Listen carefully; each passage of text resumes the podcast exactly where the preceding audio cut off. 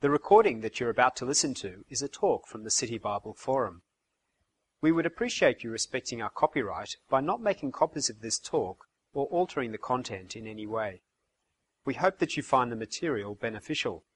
If you would like more information on the City Bible Forum, you can visit us on the web at citybibleforum.org.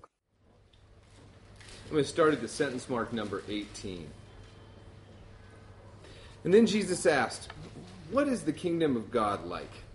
What shall I compare it to? It is like a mustard seed, which a man took and planted in his garden. It grew and became a tree, and the birds perched in its branches. Again he asked, What shall I compare the kingdom of God to? It is like yeast that a woman took and mixed in about 60 pounds of flour until it worked all through the dough. All right, Sam, to hear a little bit about food today, and uh, turn it over to you. You.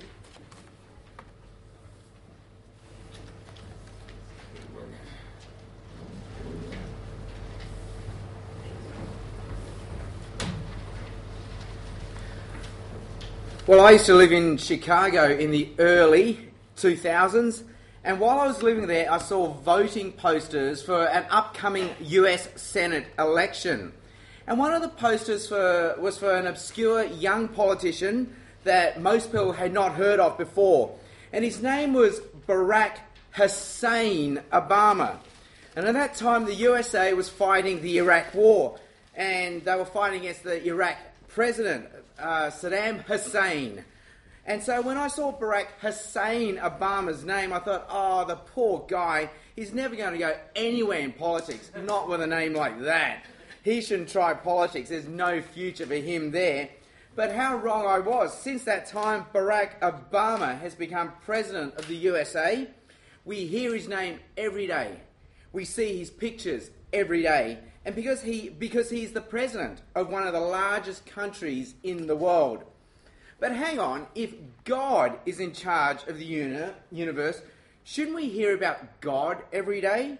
Shouldn't we see more of God every day? I mean, where is God? Shouldn't God make himself more obvious? Why doesn't God make himself more obvious? Well, welcome again to our month's forum. In this month, we're doing a four part series called If God is So Loving, Why? And we're looking at these four questions. Number one, why do bad things happen to good people? Number two, why are religious people jerks? Number three, why doesn't God make himself more obvious? And number four, why is there only one way to God? And in these series, we'll look at each one of these questions one by one, week by week, and see what the Bible, in particular Luke chapter 13, has to say about our question. And today is week three, question three why doesn't God make himself more obvious? And we've just heard some teaching from Jesus himself in Luke chapter 13, and that's on the inside of our handout on the left page there. And in this reading from Luke chapter 13, Jesus says the kingdom of God, well, it's like a tiny, tiny mustard seed. And it's also like yeast, which you cannot see with a human eye. What's going on here? If I was going to build the kingdom of God, it wouldn't be a mustard seed, it wouldn't be yeast. I would make the kingdom of God like an ocean liner, or the A380, or the planet Jupiter, so you can't miss it. In other words, our question to Jesus should be this why a mustard seed? Why yeast? Why doesn't God make himself more obvious? That's our question. And to answer this, there are three parts to my talk, and you see, can see that on the outline that's in front of you on the, on the page inside. Three parts. Part one, the problem with God not being obvious. In the middle part, we'll look at, well, what proofs can we use to prove that God does exist? And in the final part, what proofs does Jesus use? So let's begin with the first part of the talk now the problem. And the problem is this philosophers call it the hiddenness of God. The hiddenness of God. Antony Flew is a famous atheist philosopher, and he tells a story of the invisible gardener. He says it's like this Two explorers are walking around in the jungle, and suddenly they stumble upon a clearing which looks like a garden. So the first explorer believes there must be a gardener. That's why there's a garden. But the second explorer is skeptical. He says there is no gardener. And so they set up watch to see if they can see the gardener come, but no gardener comes. So the first believing explorer says, well, he must be invisible. The second guy, the skeptic, says, whatever, there is no gardener. So now they try to catch the invisible gardener. They set up an electric fence, they have dogs that can smell the gardener, they have motion detectors, but no gardener ever comes. And so the second skeptic, skeptical explorer says, There is no gardener. And the first guy, the believer, says, No, there is a gardener. It's just that he's invisible, intangible, and very mysterious. And so the skeptic says, Well, how is that different from an imaginary gardener or no gardener at all? And it's the same with God. If God is so invisible, so the Christian God of the Bible is invisible, intangible, mysterious, well, what's the point of having a God at all? He may as well be imaginary or no God at all. Antony Flew says the problem with the Christian God of the Bible is that he dies a, a death by a thousand qualifications. Because if there really is a God, and if this God loves us, shouldn't he make it easier for us to find him? Shouldn't he make himself more obvious, make himself visible to us? So that's the first part of the talk. The problem the problem of the hiddenness of God. Let's come to the middle part of the talk now, and let's ask ourselves this question Well, what proofs do we want from God? How can we prove that there really is a God? And here I've got three things to see, say. You can see that these three, three points are printed in front of you. Point number one there's a problem with evidence and proof. The problem with evidence and proof. Now, a few years ago in Colorado, there was a famous Aurora cinema theatre shootings uh, where a gunman walked into a movie theatre with 400 people inside watching the Batman movie. And this gunman had several guns. One was a machine gun with 100 rounds, and he fired 70 shots into the audience. He killed 12 people and he injured 70 others. Now, they're the facts. That's the data. That's the evidence. But what is it evidence of? What does this shooting prove to us? Well, to many of us, it proves we need gun control. We need less guns. America is a crazy country with too many guns. They need less guns. But to some other people, the, the same facts, the same evidence, the same data proves we need more guns. Like if the people in this theatre had a gun, they would have shot, uh, shot this guy. They would have stopped him before he got 76 rounds off. So this is the problem with evidence. What is clear evidence for one person? We need less guns. It's clear evidence for another guy. We need more guns. Well, what evidence do we want from God? Do we want miracles? Maybe God raising someone from the dead? Well, according to the Bible, God has already done these things, and that's the problem with proof and evidence. If we already believe in God, everything proves to us that there is a God. But if we don't believe in God, everything proves to us that there is no God. Jonathan Haidt, in his book The Righteous Mind, Jonathan Haidt is a regular TED speaker. He says our minds are actually already made up. Most of what we believe comes to us from our community, and so we use what he calls post hoc reasoning we interpret the evidence, the facts, the data to suit what we already believe. And so that's the problem with proof, evidence, and data. We only use it to prove what we already believe. So if evidence and proof can't prove beliefs to us, what should we do then? And this is my second point. Point two can we now believe anything that we want to believe? Well, here are some truth claims. Have a look at these truth claims. It is raining right now in Moscow. Truth claim number one. Truth claim number two. My wife loves me. Truth claim number three. There is a God. So, am I allowed to believe these truth claims, these statements, because my parents tell me? My parents tell me it's raining in Moscow, so I choose to believe them. Should I believe this because the dictator of North Korea tells me to believe them? You know, my wife loves me, the dictator of North Korea tells me to believe it, so I believe it.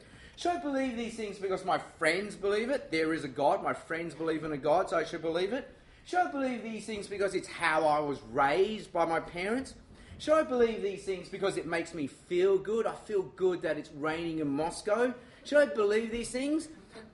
We would also know you're not allowed to believe any of those things based on those things. You're only allowed to believe these truth claims if these statements are true. That is our criteria. We can only believe things that are true. So even if we use this lazy throwaway line, oh, you have your beliefs, I have my beliefs, you have your truths, I have my truths, deep down we all know we just can't believe whatever we want. We can only believe something if it's true. We can't believe something just because someone tells us. We can only believe something if it's true, if it corresponds with reality. But now, how do we know if something corresponds with reality? Well, this is point number three. How can we tell if something is true or not? How can we tell if something corresponds with reality? Well, the benchmark is what they call deductive proof mathematical, logical, deductive proof, where we believe 1 plus 1 equals 2. That is truth. That's based on mathematical, logical, deductive proof. Uh, triangles have three sides. We believe this to be true. It's mathematical, logical, deductive proof. But there's a problem with deductive proof. The problem is, is this we actually can't discover new knowledge with mathematical deductive proof. We can only build upon our presuppositions that we already know to be true, uh, and you actually can't build much knowledge based upon 1 plus 1 equals 2 and triangles have three sides. It ends up with, with a closed system of knowledge where we closed off from any new knowledge. We can't discover new things with mathematical, logical, deductive proof. So there's another type of proof, and it's called scientific inductive proof. Scientific thinking, thinking based on inductive proof. And we all know scientific thinking. We all learned it in primary school and high school. It's where we make observations from an experiment. We observe the facts, the data, the evidence. From that, we construct a theory. We test the theory in an experiment, and we adjust our theory depending on the results of the experiment. So, from this, we all know that water boils at 100 degrees Celsius based on scientific inductive thinking, and none of us argue about this. We all know that the sky outside is blue based on scientific inductive thinking. We don't argue about this. The sky is blue. You guys don't say, no, it's not. No, we all agree. Uh, and we all believe that gravity pff, sucks things to the ground based on scientific inductive proof. But there's a problem with scientific, pure scientific, scientific inductive proof.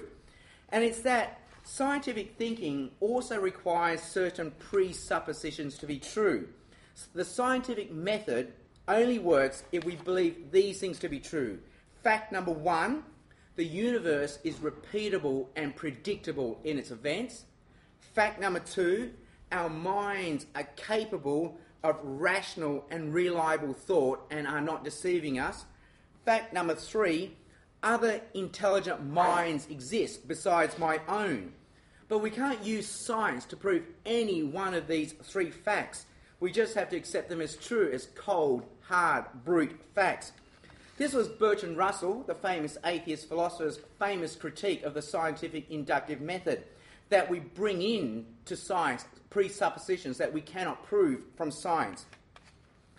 Scientific thinking is also limited in what it can prove to us. There are many things we believe to be true that science cannot give us. Have a look at these facts that we all believe to be true.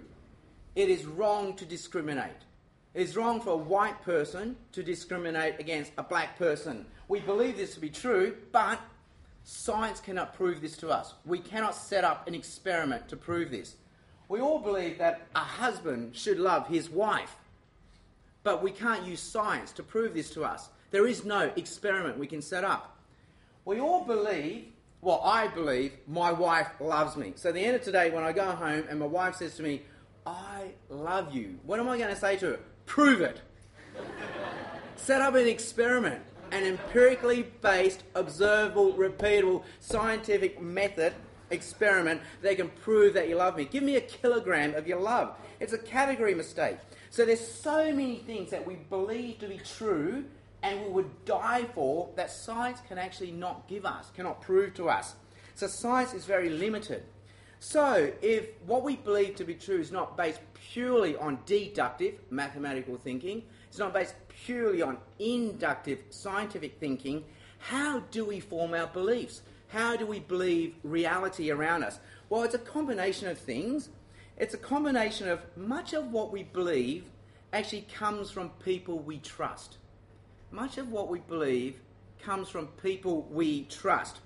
Now, I'm a doctor, so if you came to me with an asthma attack, I'll give you this a puffer. And then you could say to me, Well, how do you know this works? How does this puffer work? And I would say, Well, have a look at the diagram. It's basically a sympathomimetic beta 2 adrenergic agonist, and it relaxes the smooth muscles in your bronchioles. But then you could say to me, How do you know this? Have you ever seen this? Have, a, have you ever looked up the journal article for this? Have you ever observed this at the micromolecular level? And I would have said, no. I've never seen any of those things. I just believe it because some doctor, lecturer, dude once told this to me at university in a lecture. So it's an appeal to what someone I trust has told me. It's also an appeal to my own personal experience. So much of what we believe comes from people we trust. Now, in this room, we all believe water boils at 100 degrees Celsius. We all believe this to be true. Who of us here, hands right up as high as you can, who of us here have actually done the experiment where you boiled the water, put a thermometer inside, and saw the water boil at 100 degrees Celsius? Just a show of hands. Anyone? Wow, that's amazing. Not one person in this room has done the experiment. So we all here believe water boils at 100 degrees Celsius. Not one of us has done the experiment to prove it. We all believe it because it's what someone told us.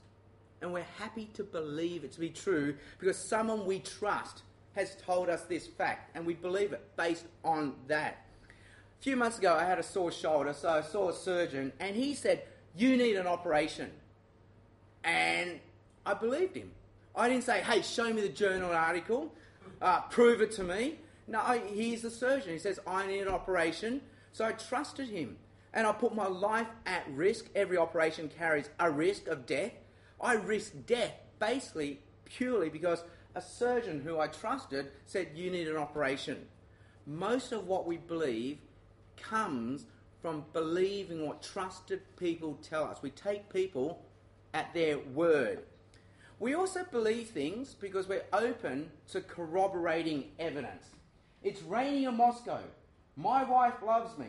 There is a God. Why might we believe those things? Because we're actually open to corroborating evidence. Not just what trusted people tell us, but also because it might fit other things in our life, our experience. It might fit our experience. So, in my experience, it might be raining in Moscow. It always rains in September in Moscow, so it fits my experience. My friends might tell me, My wife loves me. She really loves you. And so, if best fits my experience and what trusted people tell me, a webcam could be set up to show me it's raining in Moscow. Moscow. So, a trusted source of information is another form of corroborating evidence. But in the end, most of us believe what we believe. So, again, is it true? Based on what philosophers call the explanation of best fit. We would believe these statements it's raining Moscow, my wife loves me, there is a God because it is the explanation of best fit. It best explains the facts, the data, the evidence. It best explains my experience. It best explains what trusted people tell me. Most of us here in this room, most of us would believe in global warming. Why do we believe in global warming? We can't set up a repeatable scientific experiment to prove it. Maths can't prove to us that there's global warming. Why do we believe in global warming? Because it's an explanation of best fit. A best fits best explains the data, our experience, and what trusted people tell us. And based on that, we're willing to change our behaviour and even uh, make decisions that will cost our country a lot of money based on an explanation of best fit. So most of what we believe comes from an explanation of best fit. So let's come to the final part of the talk now. Well, what proof does Jesus give that God exists? What proof does Jesus give that God exists? And we've just heard from Luke chapter 13 where God where Jesus says, "Well, the kingdom of God, the kingdom of God is like a tiny mustard seed which eventually grows to become a big tree. It's also like a bit of yeast that eventually goes to affect the whole batch of dough. So, from this, I think Jesus is saying two things about God and how we can know there's a God. Number one, God might not be that obvious. Number one, God might not be that obvious or impressive. There is a hiddenness to God. Now, this is the Sydney Harbour Bridge. We are so proud of it. It is an iconic world landmark. It is one kilometre long, eight lanes wide, and it's a single decker bridge. But let me show you some other not so famous bridges in the world. This is the Queensboro Bridge in New York. It is also one kilometre, but it's 10 lanes wide and it's a double decker bridge. A bit more impressive, wouldn't you say? This is the Oakland Bay Bridge in San Francisco. It's three kilometres long, 15 lanes, and double decker. Bit more impressive? The next one is my favourite one. It's a San Mateo Bridge in California. It is 11 kilometres long. The Sydney Harbour Bridge, in comparison, is smaller than we would expect. It's still beautiful, still iconic, still spectacular. It's just not as big or as impressive as we would expect for a world famous iconic bridge. My uncle came over from the USA, he was a civil engineer, and so when we showed him the bridge, he fell asleep for it. It was that unimpressive. He expected more. It's the same with God and His kingdom. We would expect more fire, more lightning, more bang, but instead it's smaller and less impressive than we expect. Jesus said it's like a mustard seed, it's like a bit of yeast.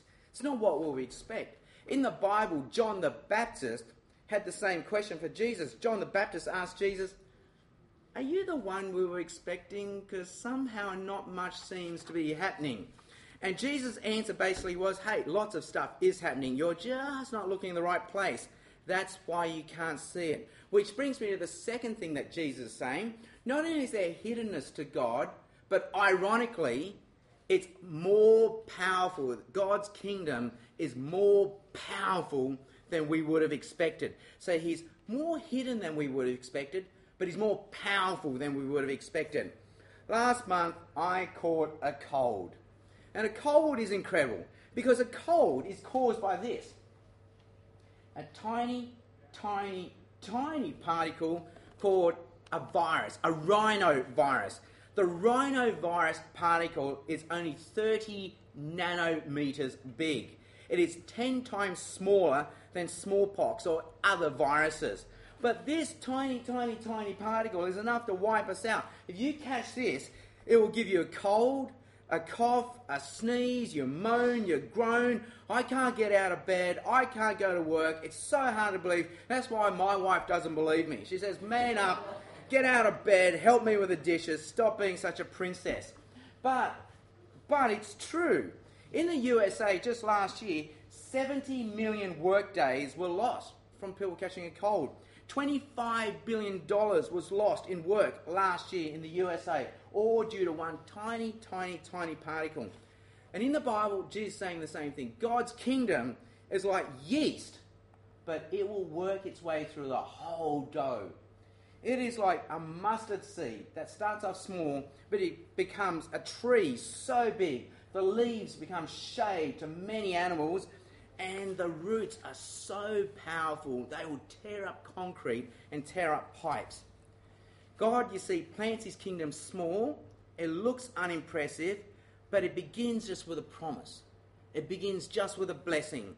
And while we might cry out for something more impressive fire, a voice from heaven, thunder this is how God does it He sends us a nobody, a nobody called Jesus. And this is probably what Jesus would have looked like. We think Jesus this tall, blonde, blue eyed Californian hippie dude, but in reality, he would have looked like this. He would have been a short guy, Palestinian, first century man. He would have looked very similar to this guy here. And then he had a small group of social misfits as his followers. And this is what they would look like. they were tax collectors, fishermen, women, lots of women, basically a group of marginalized misfits, outcasts, and outsiders. And then Jesus dies on a cross. And apart from some who think he rose from the dead, Jesus is never heard from again. But then slowly but surely, his kingdom grows. It begins with a small few house churches. Then it spreads to some major capital cities. And now it's become a major world religion. At the last count, today Christianity is the world's largest religion. One out of three people in the world will claim to know, trust, follow, and have a personal relationship with Jesus Christ.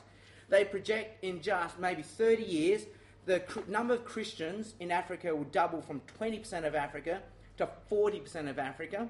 The number of Christians in mainland China will reach 67%.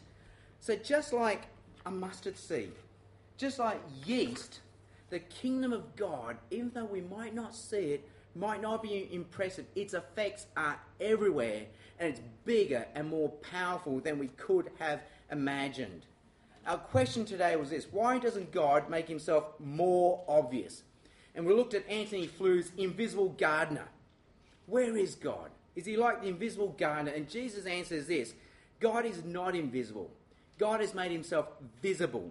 He came to us as a person, Jesus. We could see him, touch him, and hear him. It's just whether or not we choose to believe that Jesus really is God. So, our question again why doesn't God make himself more obvious. Every day when I come to the city, I commute on my bike. And I would do all the right things. I wear the high visibility vest. I have fluoro bands on my legs. I have this flashing bah, bah, bah light on my bike. But cars do not see me. I'm absolutely invisible to cars. I will enter a roundabout and a car will come on my left and just not see me and enter at speed and not give way. And I have to stop for the car. And it's not that the driver's being mean or nasty, he just has not seen me. I'm invisible to car drivers. They've done studies on this. They say that car drivers just cannot see cyclists. So they, they, they even a cyclist with high visibility gear, when they ride in front of a car driver, they put this driver with a PET scanner to see what parts of the brain lights up, and when the bike goes by, nothing lights up. They do not see the cyclist. The cyclist is invisible to the driver. Why? Because the driver is not expecting to see a cyclist. The driver has tuned out the possibility of a cyclist being there. So, why doesn't God make himself more obvious to us? Well, I think we're in a culture that has tuned out the existence of God. But if we expect to see God, we will see him everywhere. But often it won't be where we're expecting. It might be in the unspectacular as well as the spectacular. And it might be in a book where God talks to us, and this book has been in front of us all along. It might be in a historical person called Jesus, who we've just got so used to. It might be in the story of Jesus, who died for us, who's risen from the dead, and if we trust him he will know us, and His Spirit actually lives inside of us, and we will have a personal experience of God Himself. We use Jesus' name as a swear word every day. Our calendar dates are based on Him. His birthday is a worldwide holiday. His death day is a national holiday. Why doesn't God make Himself more obvious? Well, maybe He is obvious.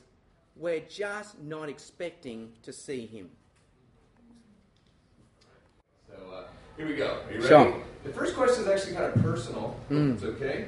Um, what made you a doctor? And I'm assuming you're Mm. during the whole section on the scientists um, component. So, being a doctor or a scientist, what made you believe that God exists? What made me believe that God exists? All right, so you can think of it rationally. So you think, okay, there seems to be design in the universe, and if there's design, there's a designer. And what's interesting about Antony Flew's parable, the people stumble upon a garden, don't they?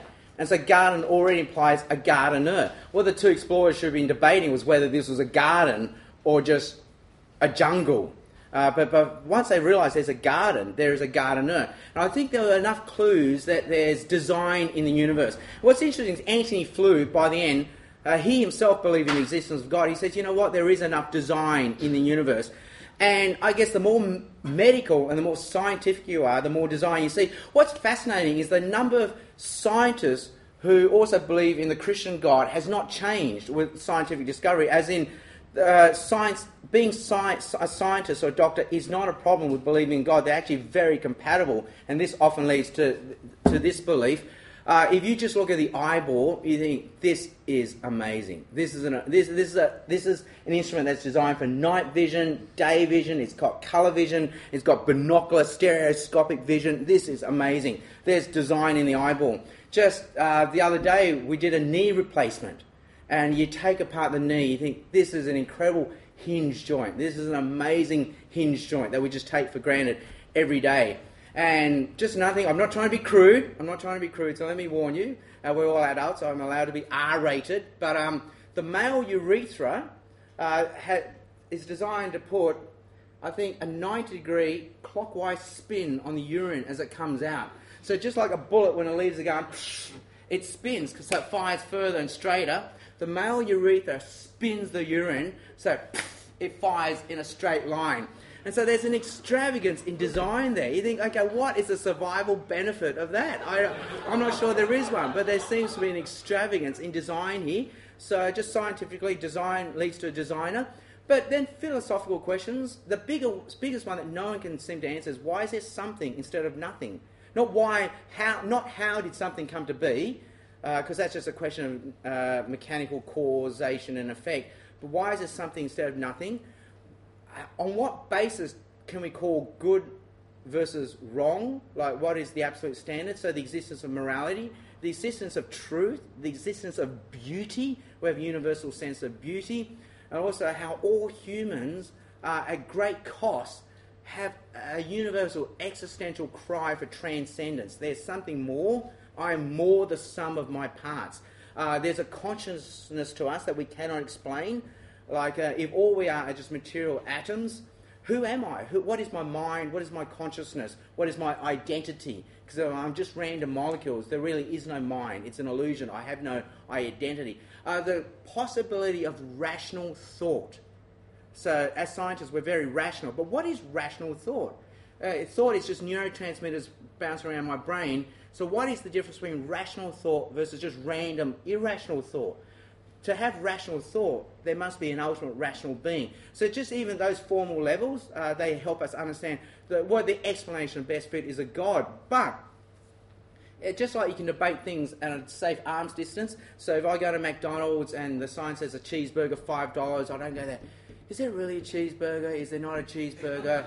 Uh, five dollars? Is it not five dollars? They've got their truth, I've got mine. How will I know?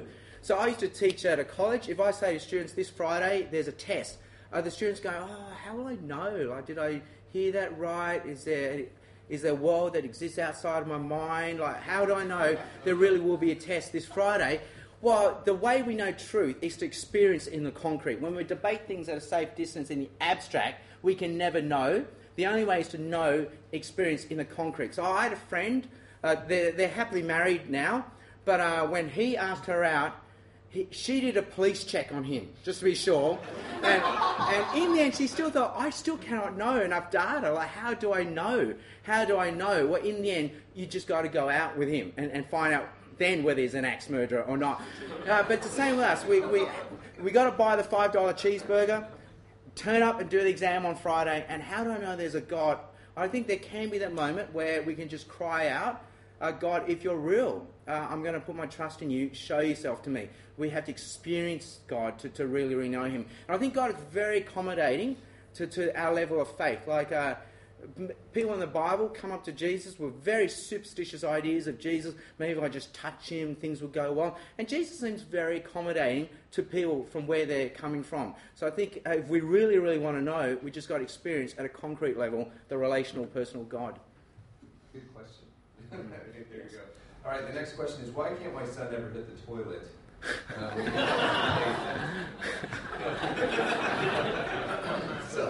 That's all right. So is um, the next question is so is believing in God the explanation for the best fit for everyone, but why doesn't everyone believe them? Why doesn't it? Yes, yes. So, um, why doesn't everyone believe in God if it's the best explanation? Well, it's like with the, the, the gun shooting in Aurora would seem the best for the explanation would be we need less guns, but for some people it means we need more guns. Uh, and, and for some people, and same with global warming, uh, the evidence seems very likely there's global warming. For other people, the best explanation is there, no, there is no global warming. I think it's how, in the end, it's how much we want to believe. So Jonathan Haidt in The Righteous Mind is very right. He says we're actually intuitive believers and we use evidence to, to it's the tail which, which is being wagged by an intuitive dog. And where do we form intuitive beliefs? I think in the end, it's how much we really, really want to believe this. So it's interesting in the Bible, uh, someone says, Hey, I want to believe Jesus, help me believe. So I, I think there is a, a willing aspect. Uh, and um, there, there's safe beliefs. In the end, 1 plus 1 equals 2 won't cost me much. But if there really is a Jesus, I, I've really got to put my life on the line and trust and commit myself to Jesus. Just like if there really, really is global warming, we've got to change the way we behave. Australia's got, the, got to change the way it produces carbon gases, which will cost a lot of money. But if we believe it to be true, so there's a cost. There will be a cost. Just like people don't want to give up guns, I think there's a cost. People don't believe in global warming. Uh, there, there's, there's something which might make us just lazy thinkers think, you know, in the end, it might be easier if I just live, you know, as if there was no God. The recording that you have just listened to is from the City Bible Forum. For more information about City Bible Forum events in your city or to order other talks, please visit citybibleforum.org.